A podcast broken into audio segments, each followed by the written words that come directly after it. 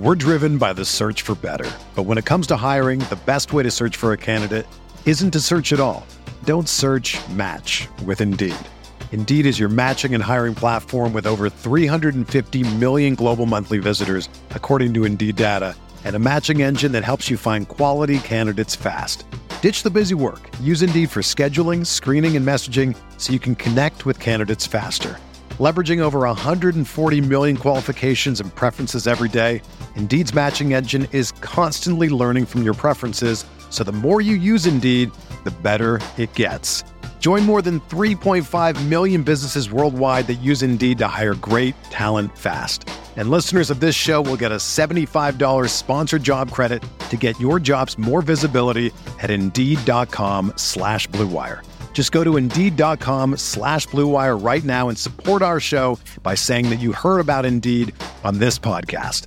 That's Indeed.com slash BlueWire. Terms and conditions apply. Need to hire? You need Indeed. This podcast episode is brought to you by Coors Light. These days, everything is go, go, go. It's nonstop hustle all the time. Work, friends, family expect you to be on 24 7. Well, sometimes you just need to reach for a Coors Light because it's made to chill. Coors Light is cold lagered, cold filtered, and cold packaged. It's as crisp and refreshing as the Colorado Rockies. It is literally made to chill. Coors Light is the one I choose when I need to unwind. So when you want to hit reset, reach for the beer that's made to chill. Get Coors Light in the new look delivered straight to your door with Drizly or Instacart. Celebrate responsibly. Coors Brewing Company, Golden, Colorado. What up, listener? We wanted to take a second to thank you for listening to this Blue Wire podcast. Be sure to show your support to this pod by subscribing and dropping a five star review on iTunes, a follow on Spotify, or the appropriate DAP for any other platform you might be listening on. And if you're enjoying this show, chances are you'll like one of our 75 other sports podcasts. Find more shows you'll love at BlueWirePods.com. Thanks again for listening, and now back to your regularly scheduled podcast. Little Legends Podcast is a Prediction Esports production. Support us by subscribing to the Prediction Esports Podcast channel on your favorite podcast provider. Hey guys, welcome back to Little Legends Podcast, episode number 27. I am your host, Blevins. Joining me as always is my lovely and wonderful co host, Boop. What's up, buddy? It's going good. A, a, a, more muted intro to the script. I could feel the energy being held. But I thought I thought you were gonna do like a crazy like radio. Like I thought you were gonna lean into it. Oh, I was going to, and uh, I forgot to do that until literally right this second. So yeah, that uh, makes sense. That we'll save it. We'll sure. save it. We'll yeah, see. We'll, we'll, save it for we'll another see. time. We'll like uh, we'll let people like forget, and then like in two in two and a half weeks, it'll just be like oh, wah, wah, wah, Wait, so are we going to do an episode and a half? We'll get into that in a second because we have a wonderful guest on the show as well. We also are joined by none other than Striving Light. Welcome to the show. Hello. I'm happy to be here. And no, I mean we've been in call for a bit already, so That's true. We are uh, we are uh, very um, what's the word slow at getting things uh, ready because uh, Boop and I uh, chit chat too much. We'd be we'd be terrible seventh graders. We would. oh my god, we totally. I would have totally hung out with you in seventh grade too. You think so? One hundred percent. Yeah, one hundred percent. Because you probably okay. If we hung out, that means you probably were in band. No, right? not not real not. life you, oh, not real okay, life. You. Okay, but if like if we were to have seen each other, uh, that's okay. the vehicle it probably would have been. Mm. You probably would have been low brass with me. Mm. We probably because you could you could be a good tuba player. Um, I don't even know how to respond to that. So, is that a uh, compliment? is it? It's certainly No one will if, know. Boop, if Boop is saying it, it definitely isn't. Uh, a compliment. No, if he's saying it to me, it's definitely not a compliment. Um, but we are going to be talking about some great TFT stuff. We're also going to be getting a little bit deeper into the background of Striving Light. So those of you who are uh, new. You'll be able to find out a little bit more about her and the awesome things that she's doing in the TFT world. But before we do that, we of course have our little bit of housekeeping that I will run through ever so quickly. as uh, I practice this every single week. Um, as you guys know, we are a prediction esports podcast, P R W D I C T I O N. Make sure you are following and uh, subscribe to them on iTunes, Spotify, and all of the great podcast places. Uh, it is super helpful for us if you subscribe to that uh, feed as well as our feed. Double it up. Just, you know what? Just do it. Just you know, to to, to quote the philosopher Nike, just do it. Uh, and while you're there, please leave us a review. Uh, we are always, always, always uh, in need of more iTunes reviews. They're always very, very helpful.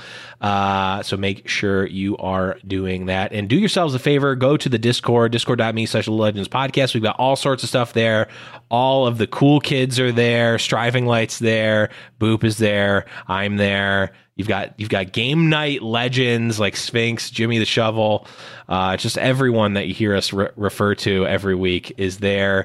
Uh, and we do game nights on Fridays, though not this Friday because of Valentine's Day. Um, probably do it on Saturday, but I'm not. We're not committed to that yet. It'll it'll be at some point. We'll do game night this weekend. But make sure you're there, discord.me slash legends podcast. We are also streaming game nights at twitch.tv slash giant slayer TV. So if you want to check out the old VODs and see all of the just crazy antics that we have every week, because it is uh it, we, you know, some games we play competitive, and then sometimes we literally do a wacky game format that Boop came up with. So, well, I, I I always really like it because it's hard for me because uh, unfortunately that is uh, the only other time I can play D and D is on Fridays, right? Mm. So I try to like split my time. So what's really funny is like I come in, I feel like for like an hour for like two games, and I just mm-hmm. like try to leave as much of a mark as possible. so when I leave, people want to come back and be like, "What is Boop?"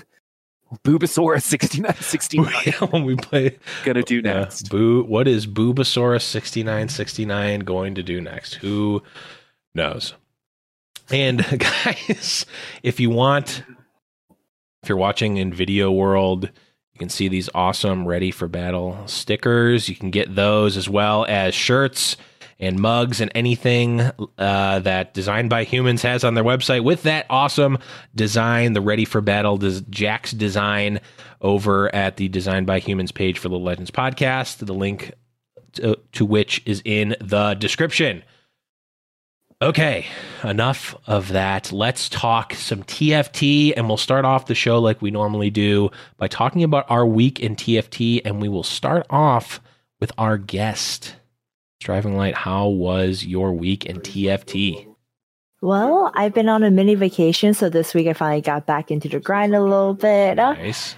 Not bad. I like this patch a lot. I mean, I took a huge break due to Blender, server with friends, mm-hmm. and patching to correct blender, patching to correct serverware friends didn't work for those. So that was like a solid month that I gotta say I started cheating on TFT a little bit with other games. Uh, but it seems we're all Valentine's Day coming back up. I feel my love back for TFT. So I'm jumping into it. And it's been good. I climbed my Smurf account from Plat 4 to Plat 1. So uh, trying to get that to masters, both accounts back to Charlie would be amazing by nice. uh, set three. So this week's been good for me. I'm liking this patch. It's been fun. Man, your Smurf is probably higher than my main account right now. uh, that's why I am in the podcast chair, not in the pro player. Those who can't do podcasts. Uh, something that the great philosopher Nike once said. Yes, that that is true. Uh, I I remember that uh, when I was a philosophy major. Poop. How was your week in TFT? It was it was uh, it was uh, really good up until today, up until a couple hours ago.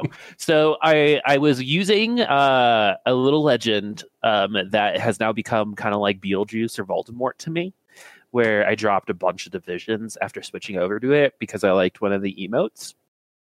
Um, Wait, hold on like, a second. Hold on a second. If it was like Voldemort, wouldn't it be like a really super powerful little legend? Oh well, Beetlejuice is also like, pretty powerful. Name. I don't want to like bring it okay, like okay. bring it here. You know what I mean? Right. Um, I'm wondering which um, one it is. Is it the Silverwing? It's the Silverwing, isn't it? And oh. um, I, I, I like uh, say 10 games i probably like top four three of them Ooh. and then i switched over to kiki and i didn't get under top four for like three days oh yeah Kiki is yeah, it tier. was yeah. So Kiki obviously made me better at the game. Yeah. and uh, that's the that's the most obvious answer I could come up with. Uh, and then yeah, still trying to do that climb. It's only been the last like couple of weeks where I could really grind and play, play TFT and Mhm. study and get all this stuff uh, going outside of like the you know. Uh, because we as casters we need to like learn all, all the strategies Right. and sometimes when you're playing it's hard to like dive in and be like okay this is how you do it right. right? And this is the decision i need to make right now. It's just i was talking about that with uh, one of my friends yesterday which is like it's so crazy that when i was watching her i could point out like everything that she was doing poorly but when i play i can't find that those same mistakes. Right. It's- the human brain is a is an interesting thing.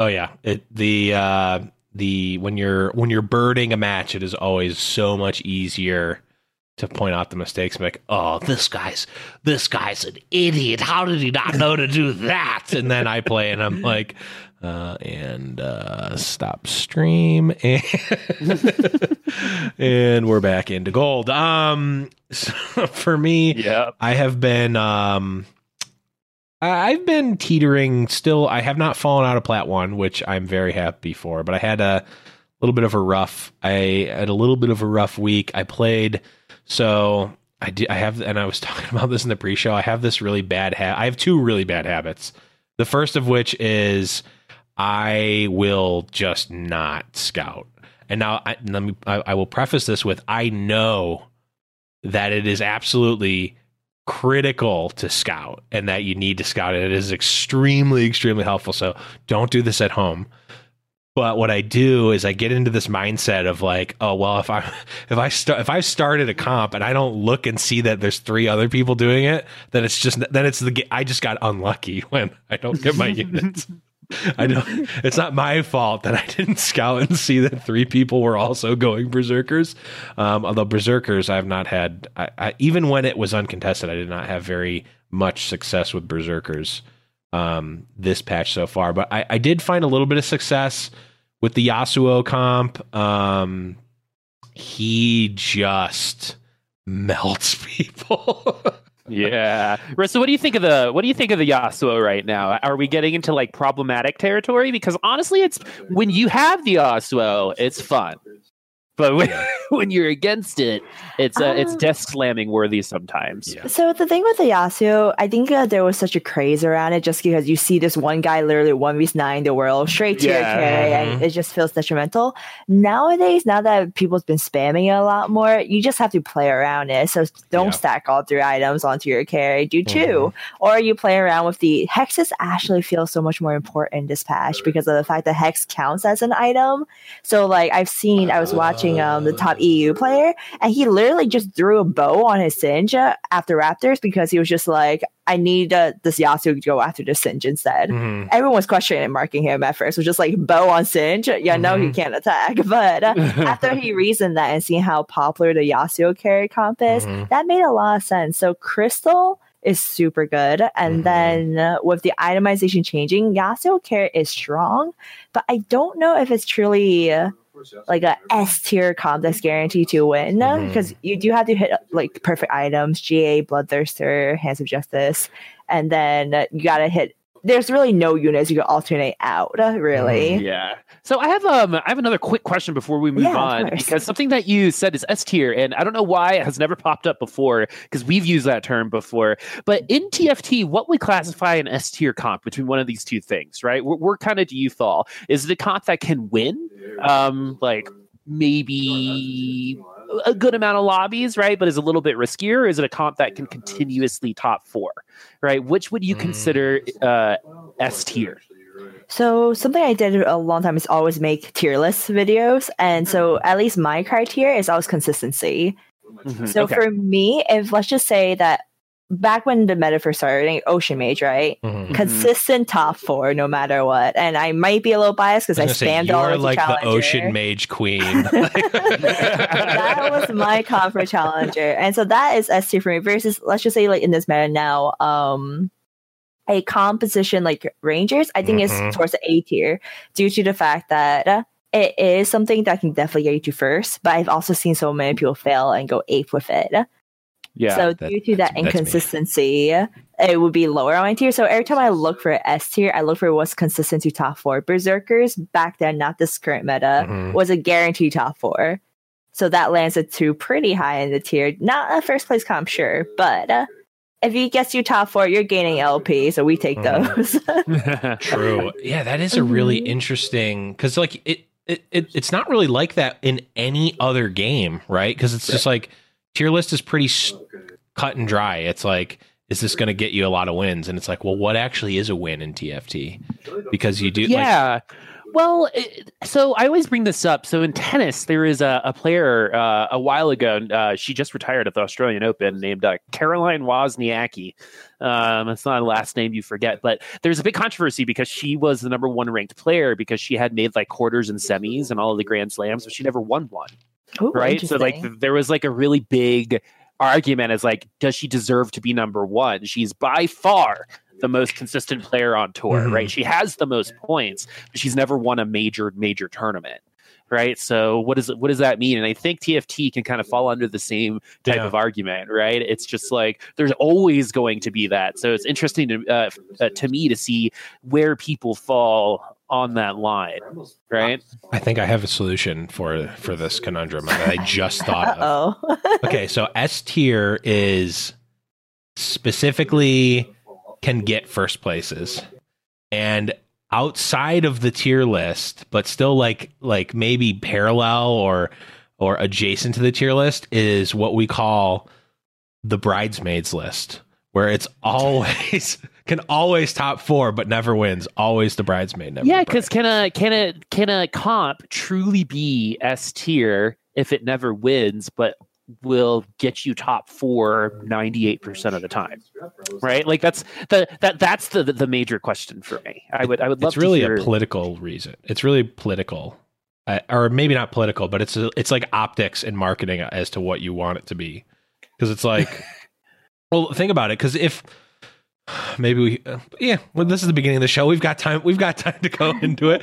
Um, if a comp if a comp gets you like first place 50% of the time but the other 50% is eighth place what does that net you in 10 games versus if a comp gets you fourth place every single time in those 10 games what what gives you more there's probably a lot of variables about that but like Maybe I don't know. I don't and it know. depends on ranking as well. Like Sure. there are certain comps that like are spam just consistently in Yeah. high ranks versus in lower ranks you might see like a lot more variation. mhm. So you can't always just use the same comp because you're against different comps at lower elo versus higher elo as well to a certain degree. Yeah, you also probably shouldn't use the same comp every time because you're gonna get screwed over. And like, there's like the game does give you some direction, even when I choose to ignore that um, and just go hyper roll woodlands every single time because I'm an idiot.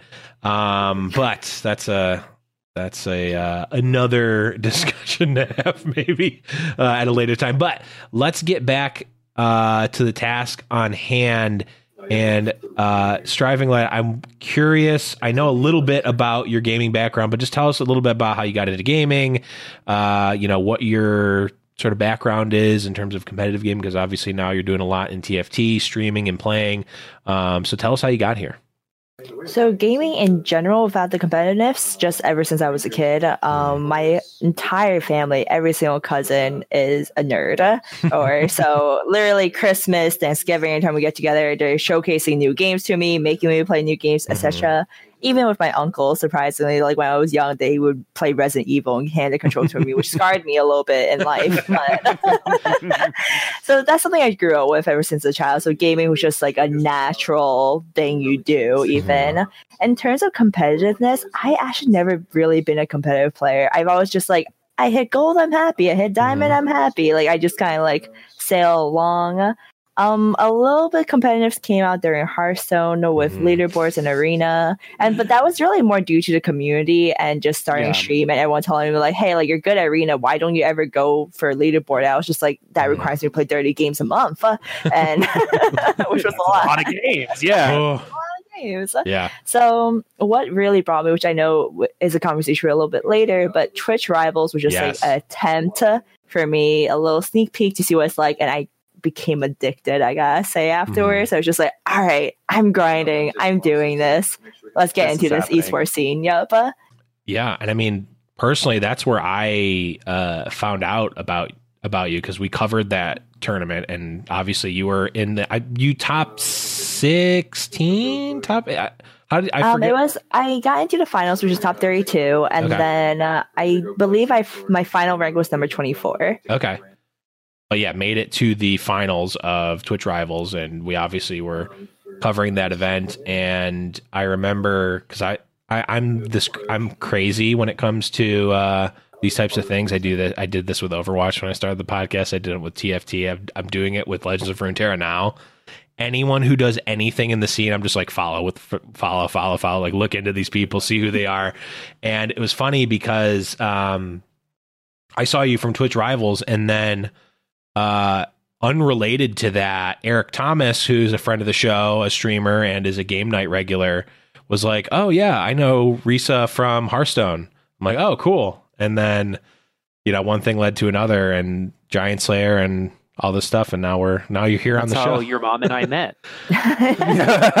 one thing led to Yeah, one another, thing- And, uh, yeah, one thing led to another, but um, yeah, just crazy how the how the internet world works. But uh, on the, the back to the Twitch Rivals event, I mean, what was that like playing in that event? Because that was a you know obviously a live event, and uh, TFT was still. I mean, that was trying to think of the timing on that. That was still set one, right? Yeah, that was still set yep, one. that was set one. That was when um Smart and Gloves just came out, so we were all Oh, freaking out because right. no one. yes, It was on a that. Friday. no one played a new patch because everyone's on their Yes. flights to TwitchCon, and we are just like, "Oh my god, mittens! Like, what is this? Like Yordles?" And like uh, the Yes. whole concept was crazy. Mhm. Um, I have to say it was super nerve wracking. Honestly, we didn't know what to look for because there wasn't really any tournament for TFT really back then, especially in set one. Mhm. And so Twitch Rivals was such a big thing for us. Um, the idea was that uh, I gave up on the tournament, honestly, like going into it. I didn't expect to make it. Um, one of my viewers Just, was cas- just just like, casually make it to the finals. I gave, I gave up on that one. like I think that's better for me though. When I set low expectations for things, I end up doing better than when I'm just like I am the best in the world and I got this. I'll, I'll end up eighth Right. every single You're- time. you're so I literally today was watching a video, and the lady goes as a joke, "You know, you never fail if you keep your expectations low." Yep, So exactly. I guess you guys, saying- I guess you guys went to the same school of not- philosophy. You're not. we uh, did it. I can relate with her. You're not uh, Miss Havisham. You don't have great expectations. Uh, shout outs to all the Charles Dickens fans that got that reference, by the way. Uh, and shout outs to that just exasperated sigh that Boof gives every time I make a deep cut CD reference. Uh, but sorry, we cut you off. Ba- Anyways, back to the match. Uh, what, ab- what about uh, um, so you kind of i mean it was a new environment. It was i mean for what it's worth a lot of that tournament was kind of cobbled together. It was still like i mean it was it was at twitchcon so it's like do you want to go to play the tournament for eight hours or do you want to actually experience the con? So um, well, I did have a three day pass. So Friday, Oh, I got okay. to explore the convention. It wasn't that big of a convention, so you can honestly look at it all in one day. Uh, but Saturday, yeah, the tournament was 10 hours, and this is someone who didn't make it to a grand final, so I can't imagine someone who made it there. right. Um, there was the automatically invited players. I Mhm. believe there was eight players that was automatic invited to the finals, meaning Mhm. there was only 24 spots that uh, people can play into, which is why I also gave up because I knew who were the finalists. Like there was people like Scarra, Disguise Mhm. Toast, Becca, Keen, and so they were all challenger. And for me, I was Diamond Four with Zero LP. and uh, I made sure not to play any more games before I left for TwitchCon because I was like, I don't want to be that one person that's not even diamond. Right. so I was like, let me let me hit at least diamond and just not touch any games. So when I made it to the finals, yeah, one of my first lobby was Scarra, Kibler, Keen, and it was just like Challenger, 500 LP, Challenger, 1000 LP. Yep. And then you saw a Diamond 4, 0 LP, and people were like, is this a Smurf? And I was just like, no. uh, uh, yes. Yeah. what I mean. Yeah. I lost my info for my other account. It's locked. I can't. I can't get to it. Yeah, So okay. I was just shaking the entire time, just because in general I just never been into any tournaments as well. So it was Mm. both combined. Uh, big streamers I admired, never been to a tournament, and even before that, there was a Twitch Rivals conference room, and in the conference room, kind of like all the partners were in like one table together. And then like I had my own little table that I was just like, that looks like the loser table where I could just sit and chill and talk to no one. So I'm gonna go there. and obviously people were really friendly. There was other partners Yeah. and uh, people that came up and talked to me eventually. But uh, it was just the whole setting was just felt very foreign to me. Mhm. And uh, unfortunately there wasn't any food really throughout those 10, 12 hours. Uh, there was just Doritos because that was the sponsor. That's fine. but I did not feel like stocking all Uh. Doritos for the match. Uh, yeah, that's uh, man. Everyone, I- I have to remember that people- orange. yeah, people don't like Doritos as much as I like Doritos. I have to remind myself of that. It- it's most not even a liking. It's a a like you're just gonna be exhausted if you're fueling. Yeah, I'll be yourself dehydrated and dehydrated, and you're gonna like. And also, like, man, I want to see the aftermath of that because those keyboards and mice must have just been crusty after that. Ew, that's gross. ruined the tournament for me now. I mean, I know. Why would you even say that? what do you? that? It's That's like be- it's from the I Dorito crust. I don't need to know. Okay, Boop, you are the last person to be able to complain about talking about gross things. That is nothing compared to. I don't think people were showing Doritos during the tournament, though. I think they were eating it in the break room. to be Ugh. fair.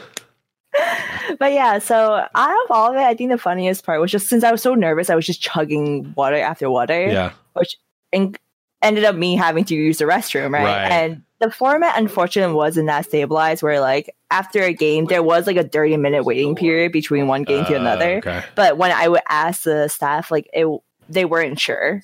They weren't sure if it was something that they were starting in a minute or 30 minutes Right. later. So they would always be like, uh, uh, let me double check to see if we use the restroom. So it's awkward because I'm streaming. I'm just like, I feel like I'm like in the classroom. I'm like asking for permission right now. I'm waiting for my hall pass. Like, and Yeah. then they would tell me, okay, run to the bathroom. And I just did that throughout the tournament. Like I think I went to a restroom maybe twice or three times throughout the 10 hours. And each time, Oh. like they had me run there, run back. And then wait, waited like 30, 45 minutes for the next match, even though I probably could have walked to the bathroom. Okay, That's tournament crazy. staffs of the world. That is something to factor in is bathroom breaks for your players because that is uh Well, you know, it's so funny. It's so hard to be a tournament admin. You know, as, as someone who I've um uh, I, I've been in that world and I've experienced some of the great ones and some of the you know not so great ones, right? Ones that have made me cast for twelve hours versus ones that you know made sure that everything was okay. And um, there's a there's a it, it sometimes it's hard to think about. Okay, so a Hearthstone match is usually you know this long, but you don't think about oh, but sometimes like remember way back in the day the Freeze Mage versus Freeze Mage match oh yeah. um, like back during Un'Goro. hmm like a Um, 45 minute match. Yeah, exactly. And then they don't think about, oh, okay, and then you have to have a break in between each one, right? Right. These one minute intervals start adding up over 16, 24, 200 players. Right. And uh, it's not it's not necessarily what you want. Um, but when you don't think about that, then that's when you get no bathroom breaks, right? They, Yeah. it- they think it's just so easy. Oh, they'll have time, right? But you got to plan. You got to plan it out. So I mean, important. That's part of the reason. the, staff has so many Twitch Rivals event that they had to do. Like they, there was Yeah. a League of Legends one ongoing during the preliminaries of the TFT one. Oh wow. So it was literally during the League of Legends finals for Twitch Rivals while I was playing through the first like uh two four games of the beginning. So Mhm. due to that, I can definitely see like uh, the confusion of Oh, yeah. having two different uh, Twitch Rivals event going on. Oh yeah, the the tournament. I mean, nothing against the tournament staff themselves because they're just doing their jobs. It's just like as So- a, at an admin at an admin side, just it's just Yeah. yeah. little things that you need to think of. It's uh, you got to Yeah. factor in for the weight of the books. Uh, Mhm. Deep deep cut. How I Met Your Mother reference there. Um, but.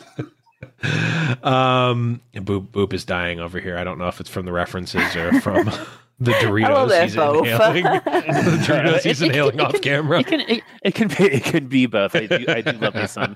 So it's actually been super interesting to kind of hear the the, the kind of like the plight of the player though, right? I think what you e- explained is something that a lot of people in a lot of different gaming worlds, especially up and coming games, have kind of had to deal with, right? They they had to deal with the beginning stages. Things don't start um, with you know augmented reality opening ceremonies Right. like right you, you know like uh for for worlds but for tft it's really cool to see all right this is what the beginning is and it must be cool to be a part of that right? The beginning of, of of something. And so what is something that has changed since you even started here? Because i feel like in esports everything's accelerated so quickly right what is something that you've already seen change within the community within the competitive atmosphere within what you even want to do uh, over your time in tft so far Well, for me, it's a very interesting scenario because I went from a front face tournament participant and content creator to now a coordinator for tournaments now. So I get- see things in a completely different perspective now. It's no longer like, oh, let me look at the esports scene as a player now. What can I join? What can I play? Now I'm just like, what can I create? Uh, for these players. And at, at least from my end, it seems like the competitive scene for TFT has really slowed down. There was Twitch Rivals, and then there was the All Stars Rebel Invitationals, and after that, it kind of just went poof. Uh, there was mini tournaments here and there. There was the fandom one, which is a little bit bigger, but besides that one, the TFT competitive scene has been uh, lacking, and so many players in like the lobby Discord has just been like uh, begging for some sort of tournament. And even it's funny because like we joke about how like oh like if there was like a hot dog or like a Popeyes uh tournament, people would sign up, and it was like hell yeah we would. like that's how desperate we are. I think Radis made a tweet about that. He's like, damn, all these players just love Popeyes. You might as well make a Popeyes tournament and have a sandwich be the reward.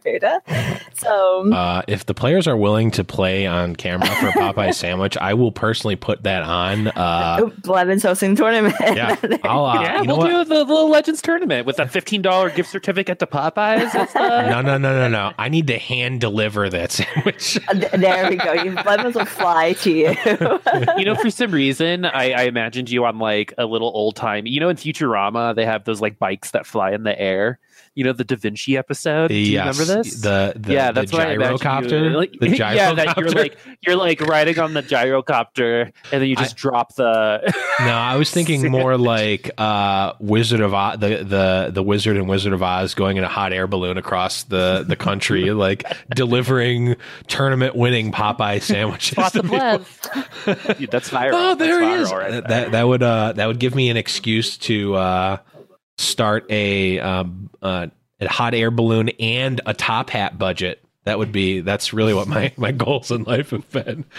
Um, but speaking of goals, see, I brought it back. Um, striving uh, talk to us about what sort of your goals are in the the near term with TFT and and maybe even in the longer term and what you see as sort of the future of, of TFT.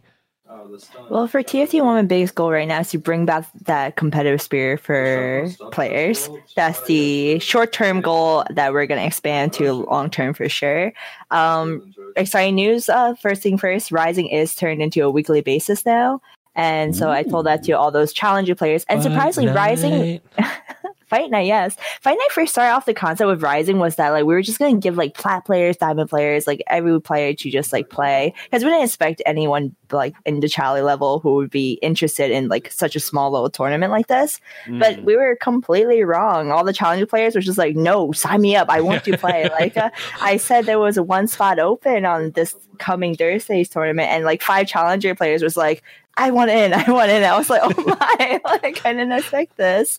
So I think right now we changed the concept now that like Rising's just gonna be this like weekly fun tournament where it's just kind of bragging rights and it's a best of four very simple night uh, for them to just win a hundred bucks and then get to come back next week and defend their title. Mhm. And I think that concept has been kind of a little bit exciting for players. And obviously, we have a very big tournament coming up sometime in March, ideally. And so we are really excited to announce that. And besides those goals, though, just creating content for TFT outside even competitiveness, we have I just wish things are confirmed right now so I could like talk about it. But we do have a very big show planned uh, with potentially big names that we love working with.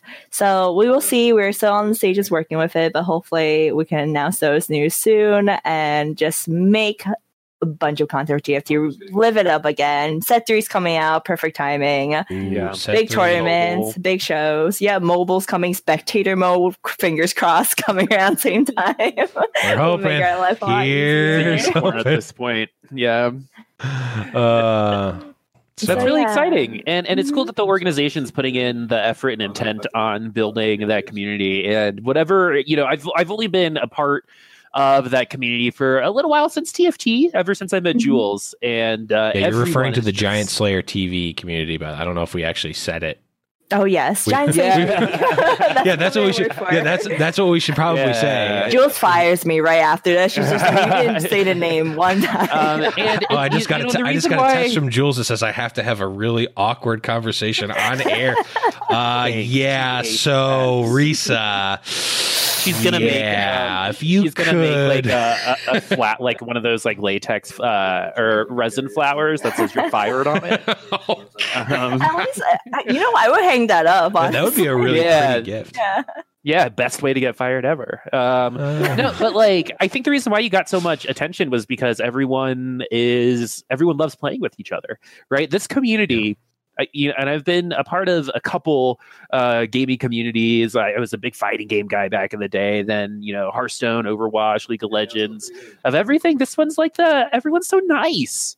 True. It's so it's so great to see, and everyone plays with each other, and everyone just wants TFT to to do well, right? It's like Mhm. it, it, it's like we were the runt of a of, of the family that no one expected to be as successful as they are. Now Yeah. it's time for us to go out and make our own money, and we're going to help each other to do that. And I think that's uh, a really awesome thing about this community in general. Why we love working with people like uh, Giant Slayer and you and everyone else, uh, everyone else involved, because you guys have such a major part in that community building, Mhm. and you personally, because you're the one dealing with the content. Yeah it's just been it, it's been crazy because obviously uh you know i've done i mean you guys have seen it. We've done a lot of work with with giant slayer from the fight nights to the the videos and and risa you obviously have been behind a lot of that. So i mean what has it been like? I mean we're doing what two videos a week and then the tournaments? It's just like it's a lot of stuff going on. like right now like you you mentioned there's not a lot of uh, other tournaments going on but like giant slayer is putting out a ton of content on a weekly basis what has it been like to just you know really i mean again i'm biased but like in my mind like we've you've been sort of carrying this tft uh, community uh, in a lot of ways on your back To speak the truth, it still doesn't feel enough. Like, uh, i know right like prior to this, uh, when I used to work for a different company, I was releasing five videos a week, and I just been like itching to like just throw all that out again. Obviously, you need to Mhm. find the right resources and make sure we plan it right. yeah But there's that part of me where I'm just like, it's not enough. Like, I want to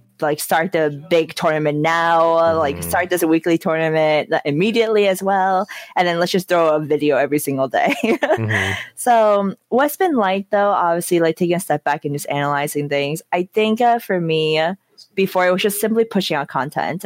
And I don't think I truly got to analyze what I was doing. Like, sure, like the videos were doing great. All five videos on a weekly basis was just very scheduled. Mhm. Versus now, we release one video and we take the next three days and we sit down and we're like, okay, what did we do good? What did we do bad? And uh, working through all that little steps through one video has been mind blowing for me. Like, uh, Mhm. it's just been teaching me so much to just kind of slow down and just the concept of working behind the scenes is something I really love as well. Because now I'm hearing from a player's perspective, and I feel like that's something that I never got when I was a player. When I was playing tournaments, I would play in one, and they never asked like how I felt about the tournament or like how to improve, etc. It was just like, okay, you play, goodbye, see you later. and yep now that I'm the coordinator myself, I feel really happy to be able to reach out and be like, hey, like you just participate.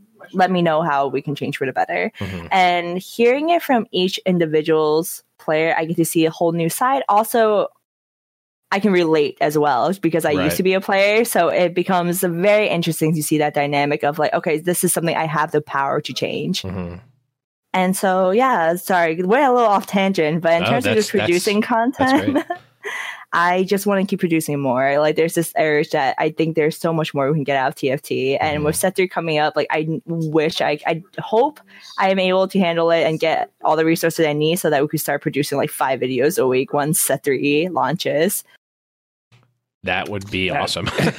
that's an undertaking. You're gonna, and hopefully, uh, and you know what though, that's a that's a that's a great goal for for you and the rest of the community to have because that that's the thing. There's so many people out there who don't have goals like that. You know, right? They're they're like, why why isn't my channel growing? Why isn't this this Right. and this? And they're not thinking about also what's next. Like, how, how do I get from A to C? Right? Right. B can be an incredible journey, right? But you have to be getting to C somehow and um and it's good that you guys are thinking like that so i think uh it's in it's in good hands Oh, thank you. I think there's a huge difference between a content creator and being a coordinator as well. Like, Mhm.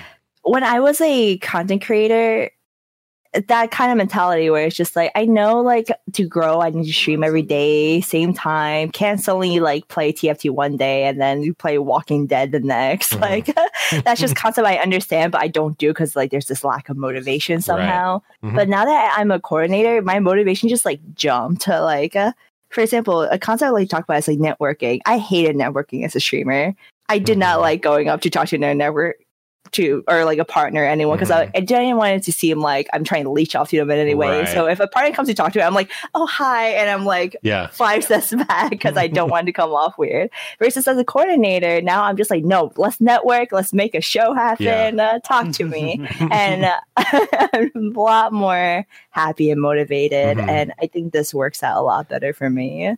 Well i think something that this also highlights uh, especially for those younger listeners at home or really anyone who wants to you know transition into the field of esports a lot of times when someone's like i want to work in esports they they think of on camera talent and you know they think of casters and the players and that's that's it. Right. what people don't understand is there's so many different paths you can take and yours is definitely one of them. Um, some of the best uh, workers i worked with over in the overwatch world were our tournament coordinators. They were busy and Mhm. uh, it was a it was a really really tough gig and then that person transitioned into a project management role for a AAA company right so it's it's a it- it's really really important to show hey it's not about just being on camera or playing for the camera right? There are so many opportunities around esports whether that be in production content creation project management you, you, you know what i mean? And i think it's great to have you on to kind of represent all of those things Mhm. right? Because i think between us we represent almost the entire industry um, outside of consulting uh, but uh, uh, it, it- it's just really cool to get all of those kinds of backgrounds. You put it into TFT, and that is grounds for germination of success, and that's uh, it's something that I'm really excited about for the future. Yeah, and and you've got me, of course, as an example of what not to do in all of those roles, and uh, someone's got someone's got to set the bad example, right? Um, but that is uh, great, and of course, um, can check out a lot of these awesome stuff that Risa is doing over at uh, Giant Slayer, the Giant Slayer TV YouTube. Um, you can also, uh, I, I hear the uh, the voice actor there is just just top top notch. Um, I don't know who it is, but it's uh, they're they're great. He sounds Uh, a lot like you, actually. he yeah. it's. I mean, I don't even. I I, I don't know. I I, I don't I don't assume it's it's 2020. I don't assume.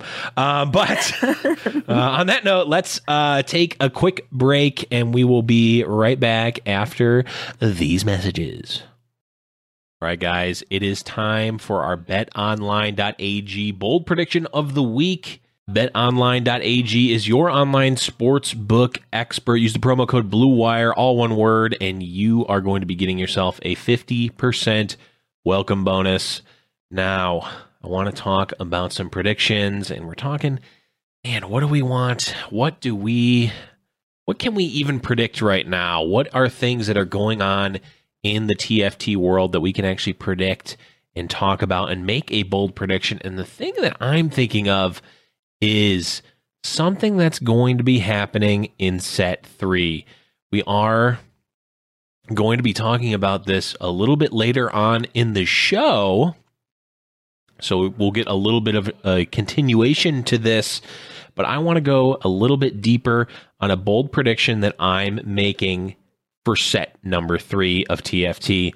And that prediction is that we are going to see a 10 cost unit.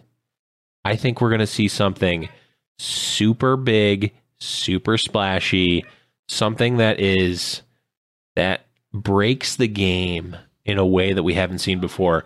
We saw Lux, that I think was the first little nod to something more than the traditional five, you know, one, two, three, four, five cost units.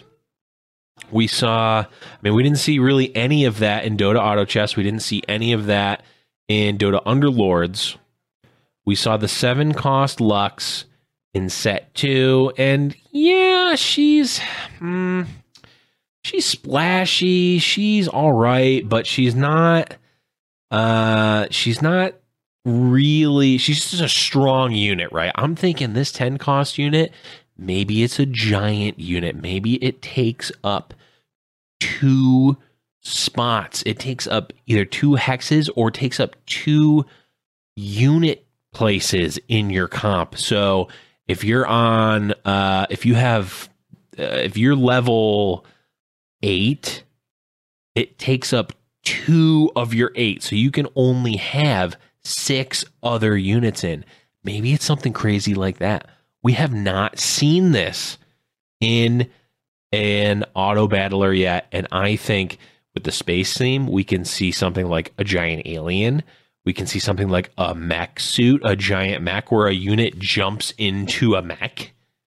We haven't seen anything like that. That would be awesome. That could be a 10 cost unit or a 10 cost addition and upgrade or something like that. We don't know. And that is going to be what I am making my betonline.ag bold prediction of the week. There you have it. betonline.ag bold prediction of the week. Remember, use the promo code BLUEWIRE, all one word, and you're going to get yourself a 50% welcome bonus at betonline.ag. Ever see an untucked button down? They look bad. Why? Because they weren't meant to be worn that way. Thankfully, there's Untuck It, the original button down shirt actually designed to be worn untucked. No matter your size or shape, Untuck It shirts always fall at the perfect untucked length.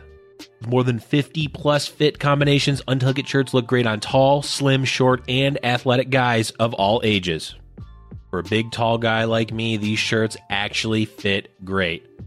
Choose from styles like wrinkle free button downs, super soft flannels, outerwear, and more. With Untuck It, your shirts will never look baggy, bulgy, too long, or too big ever again.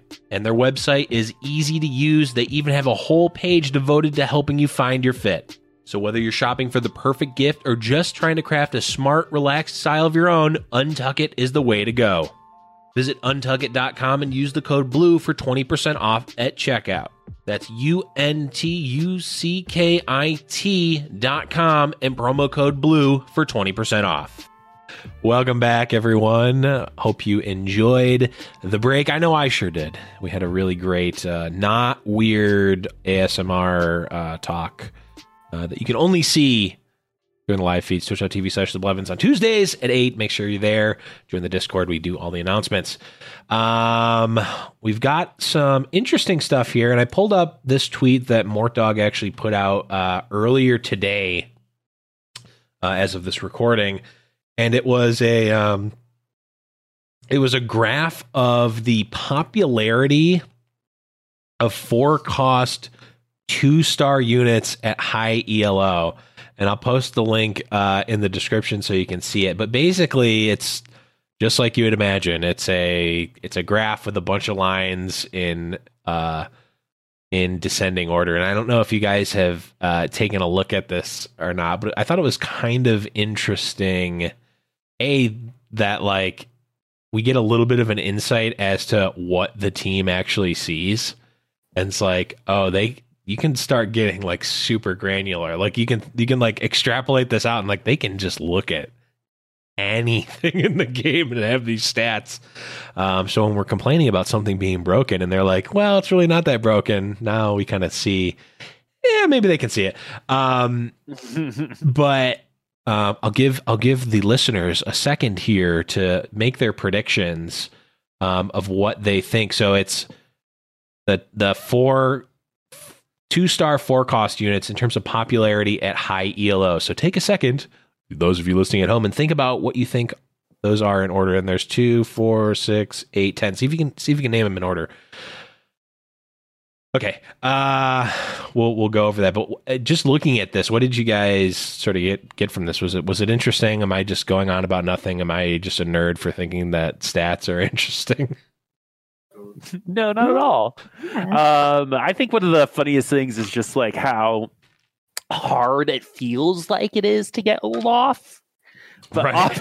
ob- but obviously, I'm doing something wrong. Uh, Also, for what it's worth, Boop, we are not at high ELO. No matter what, he didn't say what he didn't say what uh, what high ELO actually means, but I can guarantee you that we are not in it. yeah, Malphite makes sense. Uh, so for those at home, uh, the order is, as I'm sure you've paused and given your prediction. Uh, let's do it right now, right? Pause right now to give your prediction. Go. Say it out loud, and we'll hear you.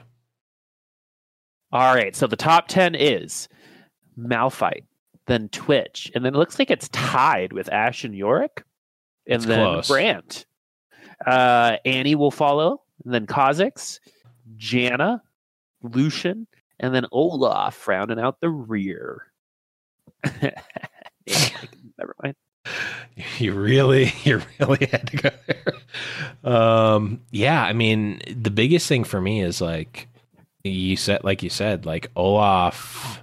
When you're looking for a man, does it seem like he's not there? You know, it's so funny too because I remember what you said about Woodland Lux, and that has rung true for me every single time. By the way, every time I'm running something that's not Woodlands, I see Woodland Lux. Like every time. In my last, But when I'm running Woodlands, like that's when I'll see Cloud and Shadow Lux. Yeah. You know, th- th- those are the times. in my last game, my Yasuo game that I got second place in, I saw Woodland Lux early, and I almost wanted to throw my game because I was very far ahead. like I was on a huge win streak. I had everything. Yasuo, I had perfect items, and I saw the Woodland Lux, and I had no other Woodlands, and I'm like, I want to do it. If it was game night, I would have done it, but I didn't.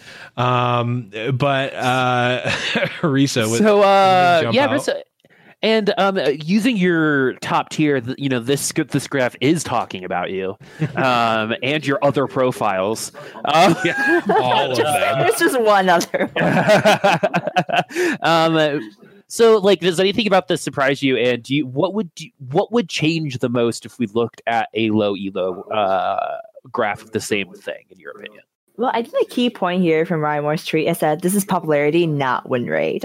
True. So, what do you say about that, for example, like uh, Malphite was a little surprising at first, but seeing that statement makes a lot more sense because Malphite is only truly used in an Ocean Mage comp, and even then, maybe you take him out because Mountain Mhm. loses his strength completely during the late game. Right. So, in the very final comp, you'll rarely see a Malphite, but Malphite is a great big rock tank and he Mhm. provides great CC. So, popularity wise, I can definitely see why you would just have them in the front. And then the next two that follows up, Twitch and Ashe, Rangers is one of the top comps right now. So, you just kind of pick up those two no matter what. If uh, this was a popular, uh, popularity, but not win rate for low elo. I wonder what it would be. Honestly, I Yeah. think we would see Yorick at the highest because I see a lot of hyper rolled lights players. So I, I, I feel like olaf would be way higher and Olaf would be way higher too. I don't see berserkers at all in top elo lobbies anymore, but Mm-hmm. I think people still play them in uh like gold, silver. yeah and then i think the ones that go down um are is twitch i think that's the one that probably goes down the most in my opinion uh, if we're looking at a, low elo i could be wrong though this I'm, I'm i'm taking this literally right out of my butt also the name Yeah, also not literally. Uh, but um, this is interesting again because it is popularity and not win rate. I'm wondering because like if, if you think about this and you th- and you thought of these, I guess I'm I'm getting way off the beaten path here. Still on topic, but off the beaten path. If you think of these as like stocks, for instance, like they're going up in popularity, which means like and and like you said, Risa, Twitch and Ashe are near the top. Malphite is number one, but Twitch and Ashe are the next two that follow. Rangers is super, super popular right now. But that means that, and again, this goes ties back to our other conversation of it's super popular and it can get first place, but it's contested, right? So as this goes up in popularity, its power level as a comp to go for kind of goes down because it's harder to do, right? If you get it, it's still strong, but in like when you're looking at it from like I don't have anything, I'm going to go for this comp, it's actually weaker because it's harder to get. So something like Olaf, which is really low, is actually kind of if if it has the power to to win in general, it actually the power level goes up when its popularity goes down because if you get something uncontested, it's better. Is this making any sense, or am I just blathering? To out? a certain extent, I think Berserkers right now gets countered way too hard by the meta. So It it, gets so Berserkers get countered by Rangers. Yeah, So that's just a simple matter of fact. So if you have six people going for Rangers and you're the only Berserker, yeah, you'll hit your Olaf 2 quicker than uh, these six players hitting their Ashe Right. 2 and Twitch 2. But ultimately, you're not going to be first or second because there's six Rangers Right. and uh, mo- half of them will get their comp Someone's and half of them will there, beat yeah. you. Mhm. Yeah, so that's the idea why with Rangers being at the top, that means Olaf is going to be at the bottom because he's going to Mhm. be poking at this Ashe for 30 seconds and then probably not get his ult off and die. I like I, I like how you're thinking about it though. Bled. You got to think about everything like that, right? Because Yeah. it's totally right in theory, yeah. But when you actually do successfully have the comp with all the other intangibles, what does that actually mean? Right. Mm-hmm. And I think, and I think you're right. I the, the big thing about Olaf is Olaf is a low elo trap in regular League of Legends. So I would assume Whoa, whoa, whoa! whoa. that in also I'm in an Olaf TFT, main, bro. exactly. So in regular That's a TFT, Olaf skin. I do. yeah, I do actually have would also a Olaf skin. a trap. I definitely bought it. Um, uh, but yeah, it's it's actually really interesting. I love stats like this. This is the type of stuff that I'm like, like I want to know per division which little legend has the highest win rate because how funny would it be? okay, that is Right? there was like a correlation. yeah, like how funny would it be if, like, for some reason in Diamond, like Furyhorn has like a sixty percent win rate in a, in, in a lobby? Like, wouldn't that, that would just be be, really. funny? That would be right? Just hilarious. to know. Um, uh, I, I love stats like that. So more more of this, por favor. I want to see. I mean, I want to see this stuff. This is the type of stuff that I know, in having watched so much of Mort's streams and having we actually having talked to him, I know a lot of this they won't show us and can't show us and don't want to show us because like seeing something like this again, like even just my like first level thinking of it is like, oh well, I'm now I know in general Olaf is not being gone for. Like not just anecdotally, I know for a fact it's it's super uncommon. So I can like change my thinking. It's almost like insider trading, which is why I kind of thought of it like stocks. It's like, oh well, I know at my ELO that no one is going Olaf. I have the stats to show that. I have the insider trading. I can buy buy buy buy Olafs. They're super cheap right now. And But then, but maybe no one's going Olaf because it's bad. right. You know? but and I think that that is possible, but also there is somewhat like there's a there's a breaking point for it, and that wouldn't you wouldn't be able to look at just one graph potentially. There's a breaking point because like yes, maybe Olaf gets countered by Rangers, but what if you get like what if you get Olaf three super early, or if, if you're easily able to get Olaf three, like can Olaf three? I, I it the I- don't know what the answer to that is in this specific scenario, but you can see where like even a weaker champion, a weaker four cost champion, if you can get it four cost or uh restarred, maybe that makes a difference. Um, chances of that are incredibly low though to three Sure. star. your- Even if no one ever goes for a con, Right. chances of you three Yeah, star I I mean, is extremely low. It's kind of like, oh, you could win a million dollars if you bet it all on black. Right? you could. You totally could. There's the option. uh, I mean, There's definitely merit there. going for a comp that is lower popularity. I think in this case scenario, it's not the best example due to the fact that Ranger's so popular right. as a direct counter. But if it's, so for example, using Kha'Zix, I think Kha'Zix is a really good example here. yeah, Is that like I think Desert is pretty strong in the meta right now, and Mhm. Kha'Zix is a great early to mid game unit. And I would honestly capitalize on Kha'Zix a lot more. It seems like this is something that might be easier to hit. Mhm. And although I still won't use it for any late game comp, I think Kazi eventually would fall off due to the Rangers and slash um crystals. Crystal. I think tough, they right? could carry me for during the mid game spike. Mhm. tremendously. Versus Olaf, you don't sell your Olaf or you don't use him for mid game and then sell him for late game. Right. So I think that's the difference. So I think Yeah. using that logic though, like going for a uh, unit like Kha'Zix could be really good, or Annie even. Annie's in the Mhm. mid tier as well. Annie's a unit that you honestly you can buy if you have the gold for it. Buy her, pop her down. She Mhm. throws out a bear and she She's they two tank for you. Yeah. Yeah. she's basically two units, and so. um, She does a great job for your mid power spike as well. So if, I sometimes would tier to her, keep her there for a bit. It's just about the timing of making sure to delete and sell those units off Mhm. for your final comp. Right. Yeah, super interesting to me, and I, I Mhm. I hope that this discussion, if Mort hears it, Not get back on my way. is inspiring him to give us more insights and not being like, "Oh God, they're onto us. We can't show anything now." I still want to see the. I mean, it's less interesting now because so much time has gone by, but I want to see like what the number of tier three five cost units in ranked games has been like total like because i've i've never i've only ever seen one happen in the wild and it was on hmm. dog stream in set one i've never i haven't seen a single i mean i've seen people post on reddit but Right. that's such a huge Do you think the size. number at this point in time is over or under 1,000? Do you think Probably there's over. been more? The- Okay, what about 10,000? Well, then?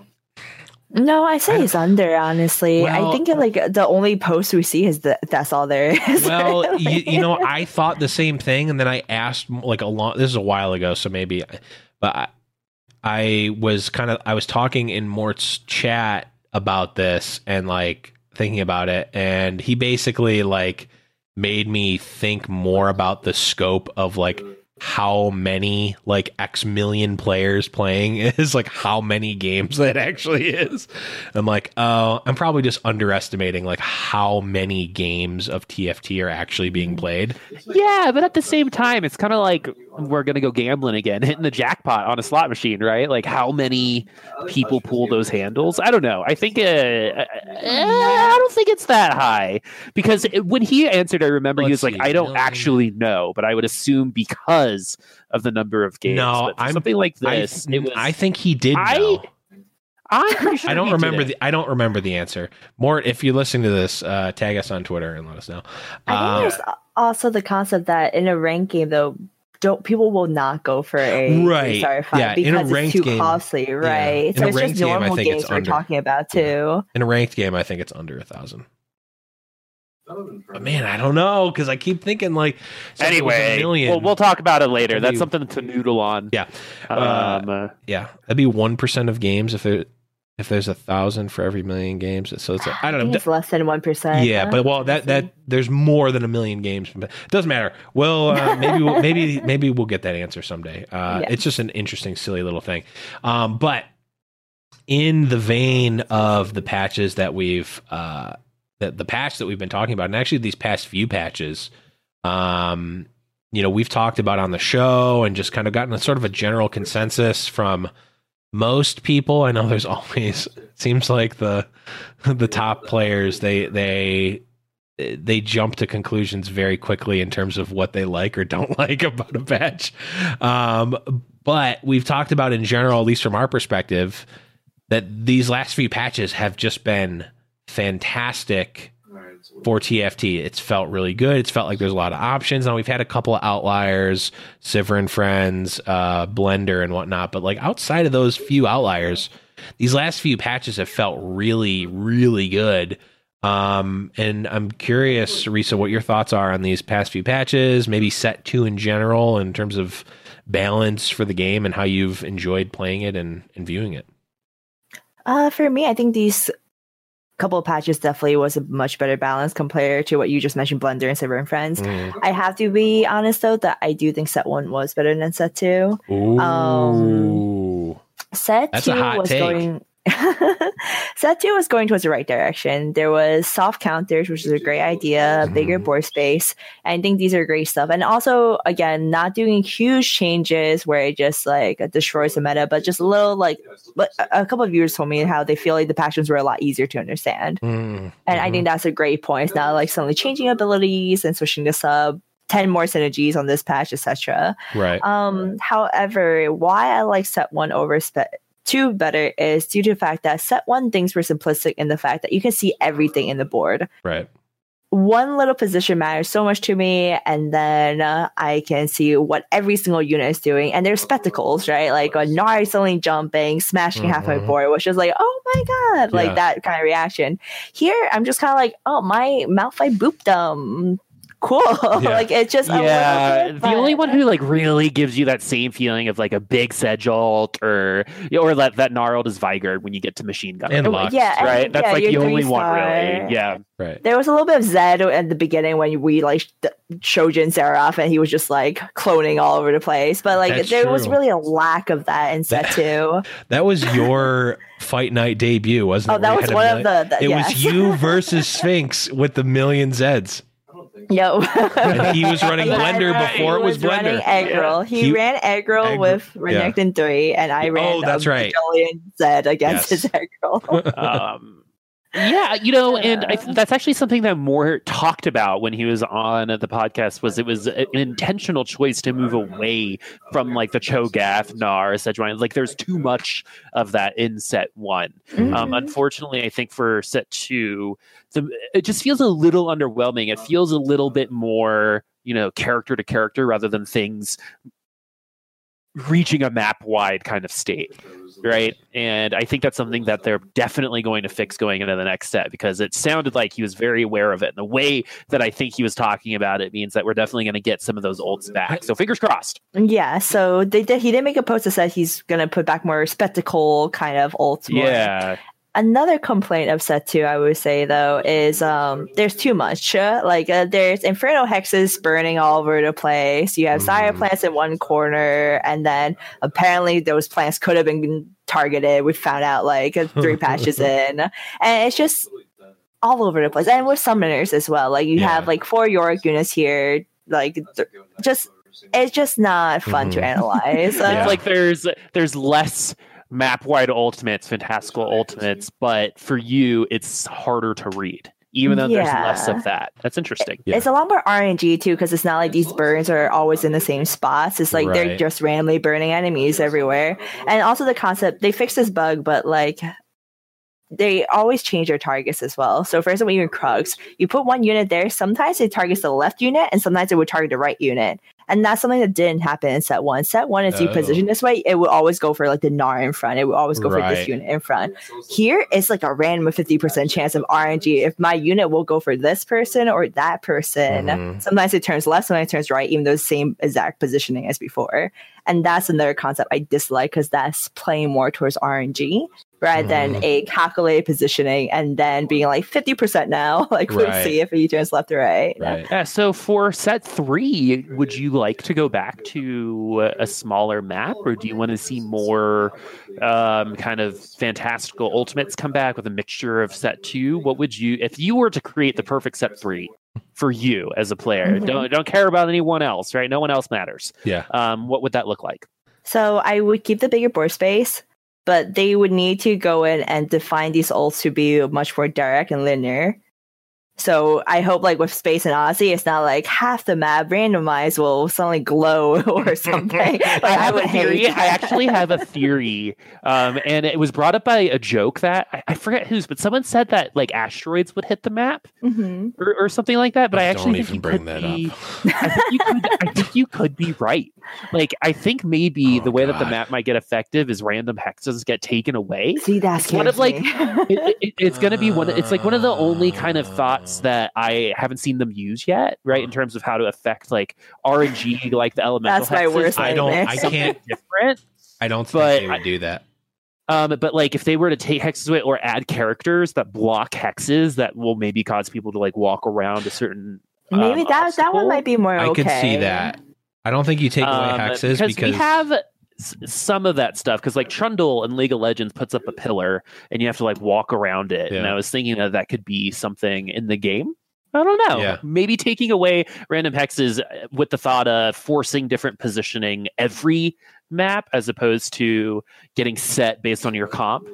They would have to I make don't it so it's not randomized. So it would be like, uh, um, he puts a hex, or sorry, he destroys a hex right in front of him, or, or Right. something Yeah, like a that. Random yeah. Hex. If it's- interaction with hexes like that, I could see them doing at some point. But that's Okay. my that's my gut. I have no idea, but Mhm. I feel like in terms of if I were a designer, I'd like to try that out and see how that like affected the game. I don't know. Maybe, maybe that's why I'm not a designer. I think randomness needs to be controlled as the main key point. For example, people hated started hating set two more because they kept calling um Taliyah and Yeah. Malphite the Phantoms. Phantom.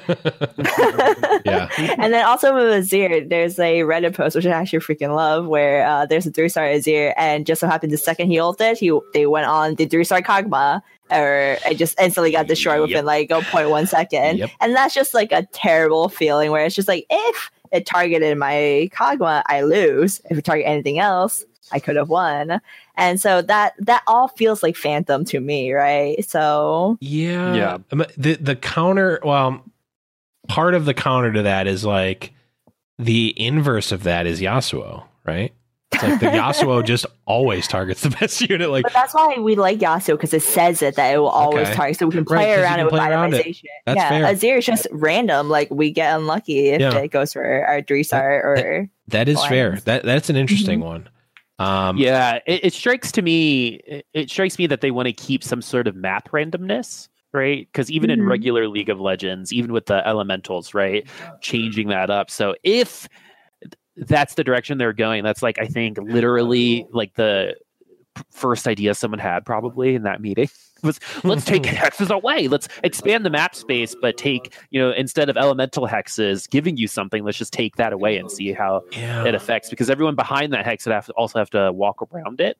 right. I don't know, and they- based on your synergies and origins might work around that kind of thing too. But yeah, like um, Oh, if there's like could cool. assassin, the And assassin type class can like hover over those blank spaces or something. That would be interesting. yeah, or yeah, maybe there's like a floating class, Right. right? or like or, or a flying class. Uh, but yeah, that actually is a really good uh, uh, follow up question to that, uh, Rissa. Is if you were to create an origin or a class. Um, like for Blev, it's the beard class, right? uh, for me, it's the I want to see Heart Seekers. I finally decided because there's a skin line called Heart Seeker, which is like Valentine's Day themed, Mm. and I just don't know what that would be, but that would be fun. Uh, what about you? What do you what would you kind of like to see a, a type of uh, fantasy in the game for you that you haven't seen quite yet? Hmm.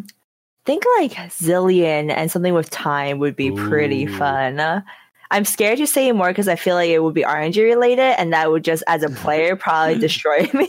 but something with like just a single, something like Blitzcrank, where it's just like a robot, like immediately from the start, something happens. Yeah. Simple, Oh, yeah, I actually probably bring up missing Blitzcrank more than any other unit. I Civ. love- yeah, I love like okay, that is a spectacle from a two cost unit, and uh, is there a two cost unit now besides Yasuo that has a little bit spectacle? No, right? And even Yasuo, it's just very particular too. It's not even that big of a spectacle, to be honest. I mean, the But- volley bear bug that Mort exploited on his stream was uh, pretty a pretty spectacle.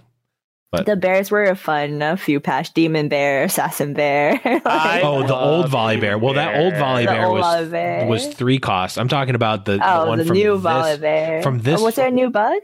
It was on, I think it was only on PBE and it was only Ah. for a little bit, but it was literally if you put a death cap on I, actually I don't know. I think the only reason the death cap was relevant is because it would one shot things.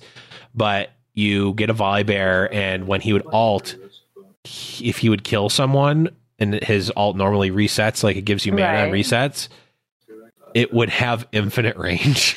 Oh, so you'd put a yikes. death cap on it. So he'd go, he'd he'd attack, attack, attack, alt, crunch, kill, reset, just like start machine gunning from across the map, just crunch, crunch, crunch, crunch, crunch.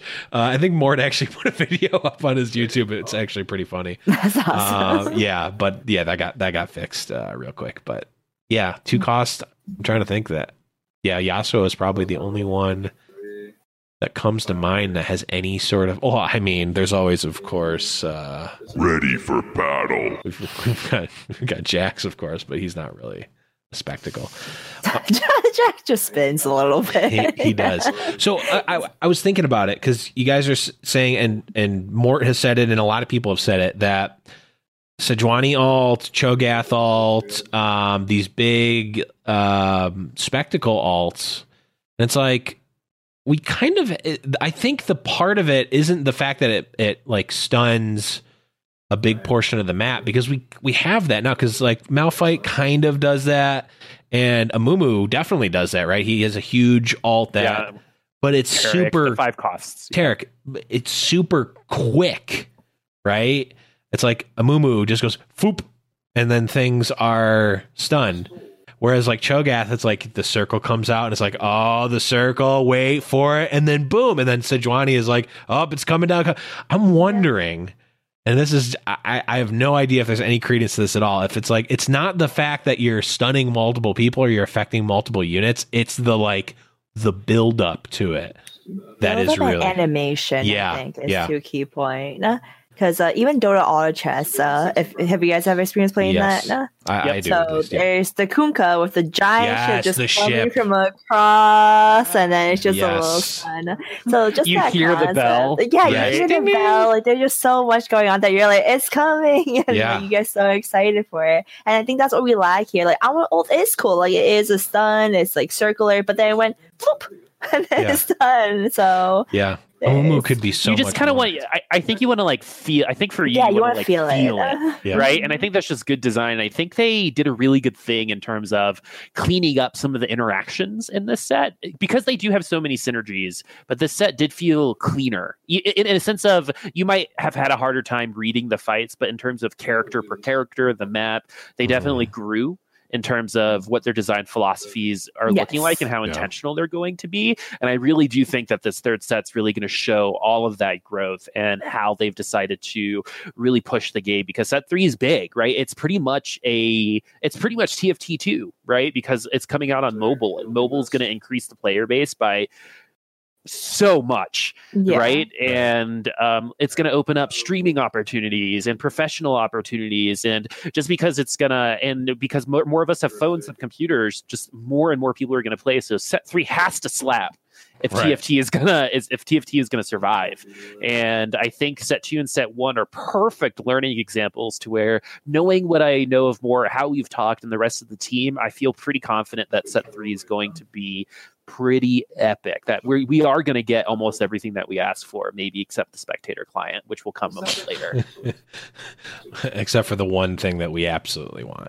Uh, i don't know I, you guys could disagree with me but i think set three i'm really really excited And- for it because I'm so nervous about it. There's excitement, like you said. Like I feel like they took in everything, all that they learned, this what is we their wanted. final exam right Yes. Or for the semester this But is their final for the semester yeah. I just know like set two scared away so many players too. Like obviously it brought in a lot more, but set two was just like there's so much you relearn again. But at least set two, it was about elementals. That's easy. Fire burns, you know, like it was concept we understood. Yeah. This one's space, stars, and Odyssey, and I'm not like I like sci-fi and all, but I'm like nervous about. Uh, I love about sci-fi. Like Space and Odyssey speaks directly to me. it. Ooh, and you know, and that's okay. that's a, that's actually a really interesting kind of question for the design team. It's just like sci-fi is and space has always been kind of like an alienating type of genre. Is Right, that so pun like- intended? Space no, and actually, it wasn't. Um, kind of like like in the movie wor- world, like horror, right? There are just some people who don't watch it.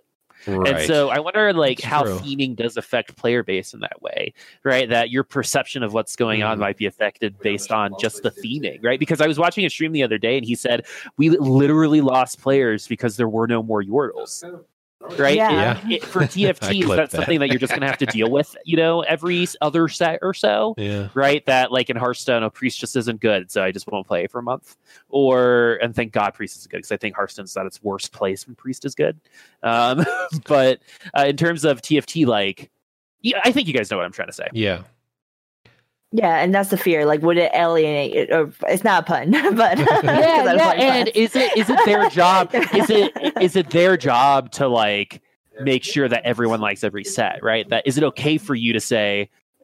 Okay, well, I'm not a big fan of sci-fi. I might take a little bit of break this set, but next set I might come back anyway, right? And juggle players like that. I'm sure that's something to think about. But I'm interested to see what the philosophy. Would it be better is. to not have a theme? Because set one technically didn't have a theme, right? It was just all over the place. There's spatials, then there's Yeah. nice. And I think that concept is a lot less scarier than, uh, at least for me. When I hear a space theme, I don't know why part of me like freezes up a little. I'm like, oh gosh, I'm so worried now. Yeah. I mean, I don't feel that way for space, but I'm just trying to think if it was like a horror like you mentioned people don't like horror movies i don't particularly like horror movies if there's like a horror theme set i mean like yeah, fiddlesticks, like uh, I feel like that would probably be pretty cool. I like the theming Okay. of it. I like the I mean, I think honestly that the elements are kind of boring. It's like, okay, water, great, cool. playing it safe. uh, It is playing it safe and I personally don't want them to do that. Now, the I am I think after seeing sort of the reception from set 2 in terms of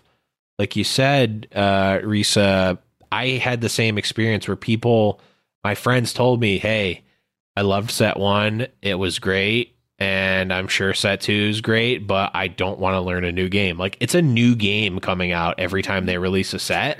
We talked about this before on on uh, previous episodes of like maybe a, a different way or uh, to release sets to have a little bit more overlap. But regardless of that, like just a new set coming out is very uh, scary for me as someone who's creating content and wants to promote the community because people are going to leave the game and stop the game. Hey, we've been playing for four months on set two, and now everything's gone. There's not even elemental hexes, and now there's this new asteroid Everything thing, is and different. everything is completely different. It's like, yeah, I know how to buy units, but like, I'm ba- you're. Ba- it's like if they, what if they repl- What if set three? Just think, it, go through this thought experiment.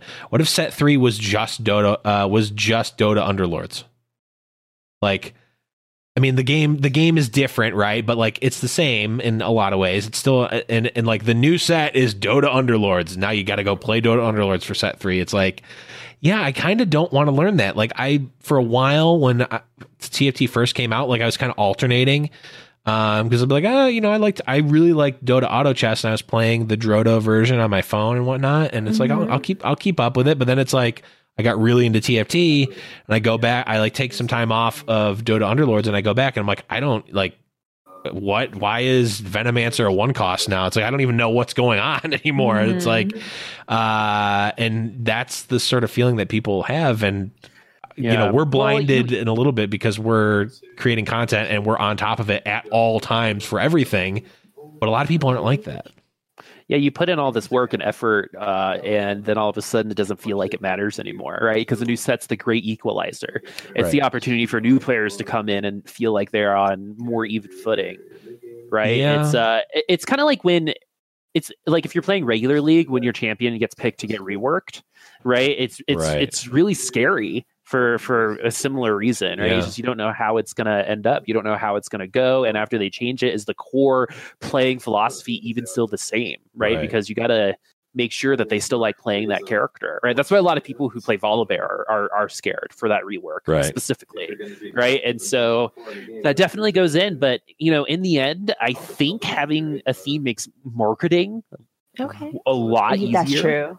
right and and just saying oh look at these cool things because for this third one i think visuals are going to be so important because they have Mhm. to bring people in and people aren't going to be listening all the time to a commercial or bring it in they're going to see someone streaming it and if the game looks cool they might they might download it or they might Yeah. come and play mm-hmm. right? And so I think that's why for this particular set, a theme is good. It'll be hard, maybe in set six or seven, to maybe continue it. It might be kind of like forcing it at that time, but as of Yeah. right now, I think of where we're at. I think a little calamity might be nice as like kind of like because it's still in beta, right? Yeah. Yeah, you're right. Actually, I never even thought about that before. We are still in beta for TFT. yeah yeah exactly so why not go crazy right, Right. like do and, That's and, that, and that's something i like and i'm cool with alienating some people for you know two or three months if it's not their jam but uh and if they don't lose the core playing philosophy of the auto battler i think they can really try whatever because no one's really defined exactly how this is supposed to play anyway That's true. And honestly, I think once we do go official, now you mentioned the beta part, I need a client to ourselves that is not uh, League of Legends. uh, like a Yeah, Runeterra yeah. client, but one for TFT. That would make my day. so they had much no more. idea it would be this successful but i'm sure Right. now that they know things might be yeah in the works I don't know if that if that's happening or not. I feel like Mort has talked about that a bit, and I don't remember him saying that. It's gonna Probably happen. not anytime Not- soon. yeah, not- But I think a lot of what he's said in that regard, and a lot of what he he even probably knows, and it just hasn't been thought about, is like all of it is prefaced on like mobile first, and then we'll talk. Mhm. So that yeah, makes sense. Yeah, we got to get mobile out. That's the most important thing, and it's the most important thing for all of us. But do you know what the most important question is. I mean, I do boop, but why don't you ask it anyway? Yeah. so, I mean, uh, so you got to get your thinking cap. This is super philosophical. Okay. Um, which little legend tastes the best? Fuwa. So- so Yes. if you had to eat, There you go. um, Yes. if you had to eat one of the little legends, Smart. Which one do you think would taste the best? Fuwa is It's that uh, easy, uh, Fuwa. This is It's- it's very okay, straightforward. okay, There's okay. a pig in the game. If, if you're gonna pick the Fuwa, I have to counter. No, I have to. don't. Okay, and Don't Lev and Lev and Lev knows what I'm gonna counter. I know you The are, and I'm gonna, I'm gonna. yes. the, the Fuwa is sad, and so I don't think the meat is going to Oh taste my as good as something like the Furyhorn or even the paddlemar. You know, All I'm saying I don't want to eat a happy animal, but that actually sounds exactly. but don't you think Exactly. that a happy, a happier You're animal taking an animal tastes while it's having a happy life. You're taking a Okay, little legend. okay, it's okay, happy. it just got the sword on the let's opening take the carousel that you wanted, and then you're like, you know what? This is going to be a tasty, happy little legend. Let's kill it and eat it right think now. the meat will be more tender, right? Because they, they were happy happier that, doing more exercise and stuff like when that. When I see a happy animal, I'm not like, ah, the meat must be more tender. Nor like when they're sad, you know. like, no, no, but like, but like when I see a cow, right? They're like, okay, these cows are both going to die anyway. So Let's How kill do the one that's having a good life. yeah. Let's kill the one that's enjoying life right now instead of the one that's not. well, it's going to get cooked and eaten anyway, right? So might as well. Well, on the, on, uh, you really don't think a happier animal, if you take the ethos and emotion out of it, that a happier animal would taste better than a sad one. I think you're just biased against uh, uh, whatever uh, chemicals and adrenaline and whatnot is produced by stress. I think you're just biased. You're just taste biased against those things. I don't know what I don't know what For- adrenaline just for tastes me, like. happiness is not a criteria for my testing of food. It's like that That's episode. the real answer. have, have you ever seen that episode of um, Portlandia where they go to the like fresh to farm restaurant and they're like, Yeah, oh, about the yeah, yeah, yeah. And for the chicken, Well, yeah. yeah, and and, then then they end up be- joining Be a cult. joining a cult, yeah. I mean that, Yeah. that, that that goes off the rails like many Portlandia skits to do. be But fair, though, one of the little legends is literally named Dango, which means cake in Japan. Like it's he, it's Oh. literally a Japanese dumpling, is what he is. Yeah, yeah. So- So we were we we were also thinking about that one because he eats so many other things. He Right, is literally so- a food. Uh, Yeah. like, Yeah, so like great. so like he's also flavored with other food and potentially other little legends. that's scary. know? Yeah. And so I, I, I- I think like you age that. Um, the other one that you have to kind of I think what was the other one? The rock that kind of looks like a Kinder egg. N- not not the rock, the no, no, bird, no, no, no. the bird, The bird. That yeah, looks like oh, a with the Kinder cocker? The Tocker, Yeah. Tocker. Why do Yeah, you want to eat that thing? No, no, because Ew. it- Something Oh, yeah. It's like there's like a, Crack it a, a open. creamy filling inside. It's like it's like a kid. I would never look at Tocker the same no more. Crack it open, a creamy inside chocolate. Hey, Yeah, if it's like an you're- Easter if you're egg. one of those, if you're a hydro hobie, then you can just go with the river sprite. Yeah, just drink drink a nice glass of River Sprite. I can see the river sprite being a nice, relaxing, refreshing. I wonder if Yeah. I want a I want a um I want a sparkling River Sprite. That's what I want as a little legend. Like I want it to be I'm- called sparkling. I feel River such Sprite. carnivores now that I want to play TFT and just look at all little legends like food. like it's so funny. The second you start thinking about it, you're like, wow, a lot of these could be food. Also, you get way more excited about the new ones that come out. So yeah, because eventually we'll, we'll have like a real tier list out. Because like there's some that just like won't taste good. Like none of the KDA ones will will taste good. Um, I Yeah. think they're too oh like, man, well, personified. uh, man, I, I will I save. mean, I was, I was gonna say we'll save the conversation that came up about Kiki uh, at game night when we were ta- when we started with this conversation. and It just got dark after that when you find out what what people do with chinchillas, which Ki- Kiki is. Oh Uh, my. uh, oh yeah, a lot of people eat them. A lot no, of people eat them. No, it's not. It's not. eating. You're thinking of guinea pigs. Uh, it's. I am eating. thinking of guinea pigs. I am It's- thinking of guinea pigs. all I'll right. say is uh, pelts is what uh, it. Mm. All I'll say is that uh, a very like expensive uh, f- chinchilla fur coat takes like sixty chinchilla pelts. So Oh, when you're ta- All Yeah, right, let's talk about something else. On- Yeah, on, a, on uh, a happier thing. on a happier you- note, so set three is after, coming.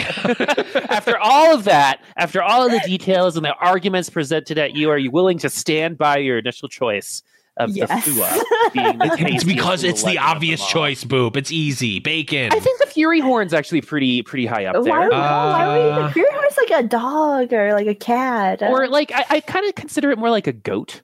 And the a silver Fury wing, Horn? Mm. yeah, the yeah. Silverwing's probably really high up there too. Silverwing is going to be the safe choice. Fuwa is also a pretty safe choice. Paddlemar is a, a safe-ish. No. Paddlemar is an exquisite choice. of- yeah, yeah, yeah, yeah, yeah. Like Swallow's Nest. Wait, what? I thought we were going for a happier topic. yeah. Let's go for yeah, ah. We fell into Boop's trap. You've activated my trap card, Pharaoh. And a, I Yu- a, a Yu-Gi-Oh voice reference is our cue to wrap up the show because that's when we know we've gone off the rails. Uh, Striving Light, thank you so much for being on the show. Thank you for everything you're doing in the community. The floor is yours. Sell out, shout out, do what you will. Tell the people where they can find you and what they should be looking out for. Thank you. So uh, they call me Risa, but all my social medias is striving underscore light. I stream TFT, but honestly, I am loving my job as a coordinator for Giant Slayer TV. Jules, don't fire me. I said the name. so make sure to check that out. Um, my streams are very chill. I play TFT, but honestly, we just talk about your day, any Mhm. topic at all, controversial. So we can talk about eating fuwas all day as well. but yes, but um, if you guys are interested in TFT and tournaments, definitely check out Giant Slayer TV. We have a lot of big news and big shows coming. So that is twitch.tv slash Giant Slayer TV. And I newly hope to part see you guys or newly there. uh, newly affiliate, by the way.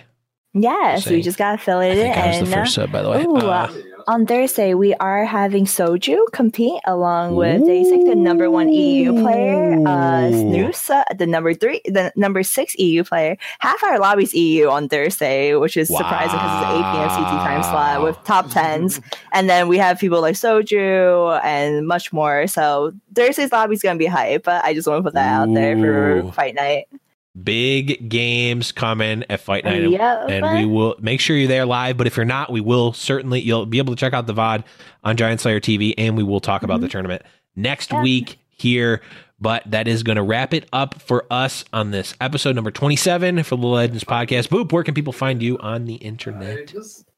At Bupasaurus Rex at twitter.com. Find me there. We'll talk about tasty things outside of Little Legends. Yes, we'll talk about other tasty delicacies. Um, and you can find the show on Twitter at LIL Legends Pod. Again, best place to find uh, myself, Boop, uh, Risa as well, discord.me slash Legends Podcast. That is where the community lives. Uh, game nights on most Fridays, not this upcoming Friday because of uh, Valentine's Day, but I will put the details of when that is going to be rescheduled in the Discord. Make sure you're there. That is going to be it for this episode. Thank you, everyone, for listening. Shout outs again to Striving Light for coming on and doing so many great things in the community. But for our guest Striving Light, for Boop, I am Blevins, and we will see you guys next week to talk about some more team fight tactics. Bye.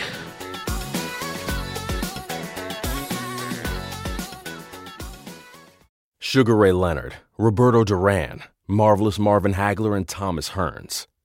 Legends, whose four way rivalry defined one of the greatest eras in boxing history. Relive their decade of dominance in a new Showtime sports documentary, The Kings, a four part series now streaming on Showtime.